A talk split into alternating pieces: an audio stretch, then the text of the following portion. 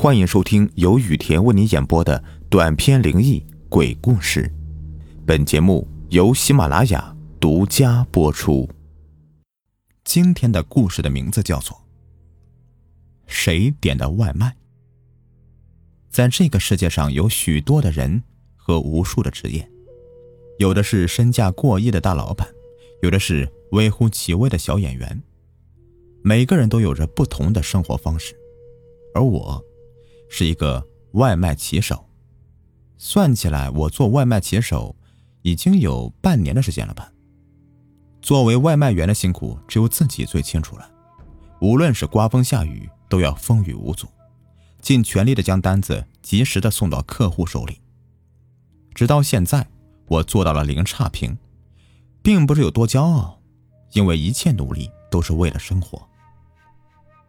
可是最近呢？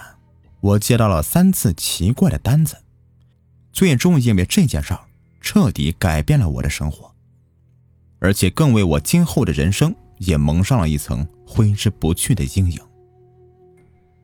记得第一次接到这个单时，我并没有在意，像往常一样，按照地址将外卖的米线送到阳光小区 A 栋十五楼的五单元幺零幺室。我会记得这么清楚。是因为接下来几次单，也都是这同一个地址。说起来，这单子从一接到我就开始倒霉了。先是路上发生了点事故，结果延误了送餐时间。这是我第一次失误呀，忙打电话过去想向对方解释一下什么情况，稍微多给我点时间。但是对方并没有接电话。等我终于解决好事故，急匆匆地赶到了阳光小区幺零幺室，顾不上缓口气儿，连忙的抬手就敲门。低头看了看手里面拎的米线，因为感觉抱歉，所以特意还多买了一瓶饮料，想着等一下要好好道歉呢，只希望对方能够通情达理，不要给我差评。然而，我等了一会儿，门也没有打开，门里面似乎……也没有半点动静，我只好抬手又敲了敲门，可等了一会儿，仍然没有人给我开门。我想着，该不会是对方等不及了，所以出门了吧？只好拿出手机，想要再拨过去电话。也就在我一低头看到手机屏幕的功夫，耳边突然传来“啪嗒”一声，这样的一个声响。我一愣，忙抬头看过去。就看到眼前的门慢慢的打开一道不宽的缝隙。我心说原来是有人的呀，连忙一边递过去米线，一边道歉说：“啊，这您点的米线，不好意思啊，因为路上发生点事故，所以送来晚了，真的很抱歉。我买了一瓶饮料。”我正说着呢，就看到从门缝里面缓缓的伸出一只苍白的手来，那应该是一个女人的手，很纤细。而且白皙，确切的说呀，那种像纸一样的白，我从来没有见过这样白的一只手。那手一直保持伸出的姿势没有动，我突然反应过来，赶忙把拎袋递了过去，然后看着那只手提着米线，又缓缓的缩回到了门缝里，随后门就关上了，又没有了动静。我盯着那扇门，有点反应不过来。对方并没有按预想中的责备我，这让我感到很意外。离开的时候还是放心不下，心说该不会是已经收到差评了吧？我整个下午都在惴惴不安，时不时的拿出手机来看一看。然而，事实上我是多虑了，我的确没有收到来自幺零幺的差评，最终是彻底放下心来。我心存侥幸的想着，自己是遇到了一个心地善良的人了。两天后，没想到我又接到了阳光小区幺零幺的单子。当时也没什么感觉，只是想着既然这么巧，就特意的又买了杯奶茶，以表示之前的没有给差评的谢意。于是我再次站在了一个人的幺零幺的门外，已经想好了要说些什么感激的话了，然后抬手敲了敲门。在等待的过程中，我保持着面带微笑。直到脸上的笑撑不下去了，那扇门还是没有动静。有了之前的经历，我只当对方是睡着了，或者是没有听到。于是我又抬手连续的敲了一会儿，手上也多用了一些劲儿。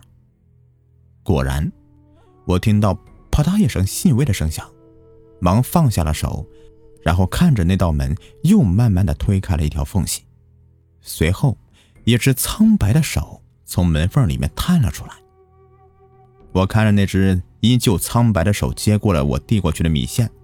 留意到那手背上面多了几道紫红色的淤痕，衬着白色的肌肤显得特别明显。那只手又悄无声息地缩回到了门后面，那道门又慢慢的关上了。结果我想好的道谢的话是一句都没有说出来。看着那扇紧紧关闭的门，心下只觉得奇怪：我是第一次碰到这样的顾客呀。如果说是……因为一个女孩子住，防范意识比较强，可是也不至于两次连脸都不曾露一下吧。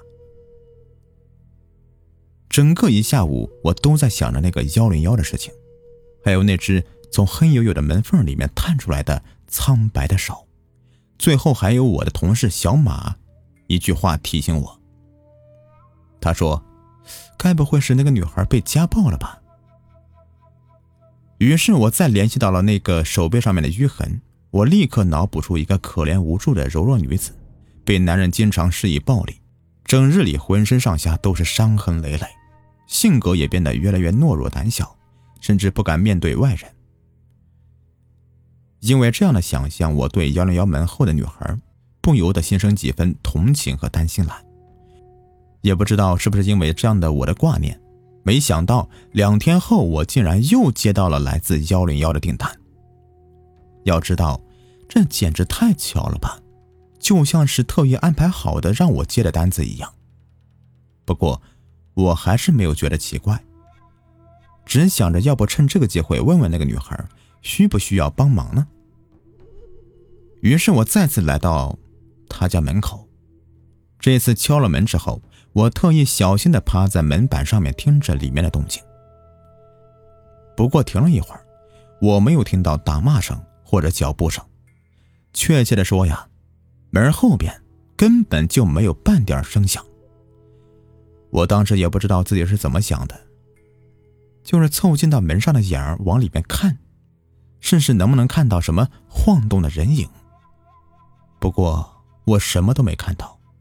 就隐约的看到里面是一片红色，我想猫眼那边也许是被什么东西给盖住了吧。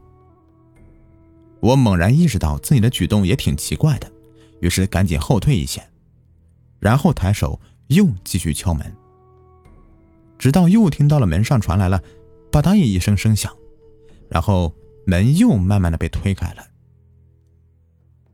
过了一会儿，那只手又从门后面探出来。我特意看了一下，那手的手背上面淤痕已经变成了黑紫色，而且又新添了几道紫红色的淤痕。那只手接过了我手里的米线后，又慢慢的退回缝隙里。我看着那道门又要关上了，也没时间多犹豫的，赶紧抬手抓住那道门边，然后忙问道：“哎，不好意思啊，我就是有点担心，女士，你是不是遇到什么麻烦了？”之前我送餐迟了，你没有给我差评，我挺感谢的。所以如果你有什么麻烦的话，也许我能帮个忙。我其实不是个喜欢多管闲事的人，但是这个幺零幺的女顾客就是让我挺在意的，所以我就这么说着，表达自己的善意。可之后就渐渐的感觉到有点不对劲儿了。首先是我抓住门的手，清晰的感到那种超乎的冰冷。手下是黏糊糊的那种感觉，不光如此，从门缝里面钻出的那样的冷风，也让人觉得发阴的冷，拂过肌肤就像是钻进骨子里的寒。那一瞬间，我身上的汗毛都根根竖起，而且我还清楚的闻到了从门后面飘出的一股臭气，就像是尸体腐烂的恶臭味。当然，我从来都没有闻过尸体腐烂的味道，就是觉得。那种忍受不了的气味，而且立刻意识到不太正常了，我立马就怂了，吓得缩回了手，可两脚就像是钉在地上一样动弹不得，只能死死的盯着那道黑黝黝的门缝儿我也不知道在害怕什么，就是大气儿都不敢喘一下。过了一会儿，我看到那只手握着门把手，然后门便缓缓的关上了，直到确定那扇门再也没有了动静，我浑身紧绷的神经才一放松，顿时有一种虚脱感，也顾不上什么了，扭头赶紧的就逃也似的跑掉了。在烈日炎炎的六月天里，我的短袖已经是被冷汗打透了。这时候我再回想，我终于意识到了这个幺零幺真的有古怪，应该说是相当诡异了。首先，我是连续接到来自幺零幺的订单，也是这个时候我才发现，竟然全部都每隔两天，而且下单时间还都是在同一时间里，分秒不差。然后就是我见到的那只手从门后面探出来的，越想我越觉得有点不正常。小马听到我的描述后，曾开玩笑的说了一句：“弄不好那手上面的不是被家暴打的，而是尸斑，你小子很有可能是撞鬼了。”为了这句话，我特意上网查了一下，结果是越看越后背发凉。之后过了两天，万幸的是。我再也没有接到来自幺零幺的订单了，却有两名警察找到了我，只是询问了我关于给幺零幺是否送餐的问题。我知道很有可能是出事了，所以便如实的说了前后送的三次单的情况。警察做完笔录之后就离开了。想起当时警察离开时的古怪的神情，我自然是不放心的，所以在第二天。我路过阳光小区的时候，特意停下车打听了一下，没想到这一打听让我顿时吓得是毛骨悚然，而且一阵阵的后怕。可以说，整个阳光小区都在议论着。昨天从幺零幺里面抬出去一具尸体，死者是一个刚刚离异的独居女人，或许是刚刚离婚，心情不好，所以呀，一直不怎么出门。而且邻居总看到有送外卖的过来。再后来，前夫上门求复婚，被女人拒绝了，而且两人大吵一架。随后前夫离开，邻居再也没有听到这里面传出什么动静了。不过见到还有人送外卖过来，也就没有人去理会。没想到女人已经被前夫用了水果刀捅了十多刀了，又被割喉。可尸体过了一周之后才被发现，据说。当时尸体是靠坐在门口的，血喷了一门板，门后面地上面也都是血，现场惨不忍睹。可是女人既然已经死了一个星期了，那么那三次外卖订单是怎么一回事呢？有人说呀，一定是女人的前夫怕杀人的事情很快暴露，所以故意点的外卖，首先不让邻居起疑。虽然被抓的前夫没有承认，不过这样的解释似乎也说得通啊。我想，也许只有我清楚，女人尸体旁边的那三袋米线，外加一瓶饮料、一杯奶茶是怎么回事吧。可是，对于这个事，我不敢再提起一个字，更不敢去想。那天我趴在门板上的猫眼里面往里面看，看到那一片红色是什么，以及门后面的情景。事情到这里面呢，似乎已经结束了。好吧。我也真的以为这个事就这样过去了，却没想到有一天，我再次收到了来自阳光小区幺零幺的订单，而且还是和那三次的订单一样，同一时间。